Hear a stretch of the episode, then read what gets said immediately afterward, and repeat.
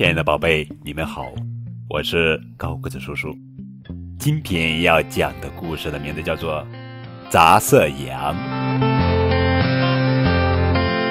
最近狮子大王心情不好，因为不知从什么时候起，他的羊群里突然多了几只杂色羊。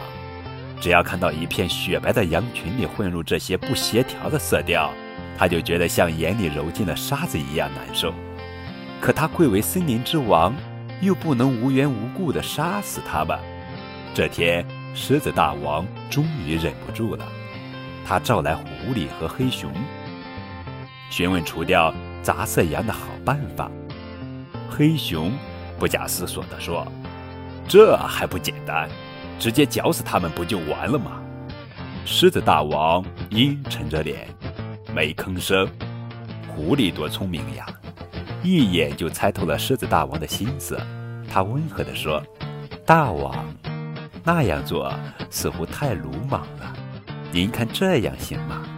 您可以画出一块草场，专门让杂色羊居住，然后派狼去管理它们。我敢打包票，杂色羊很快就会消失的。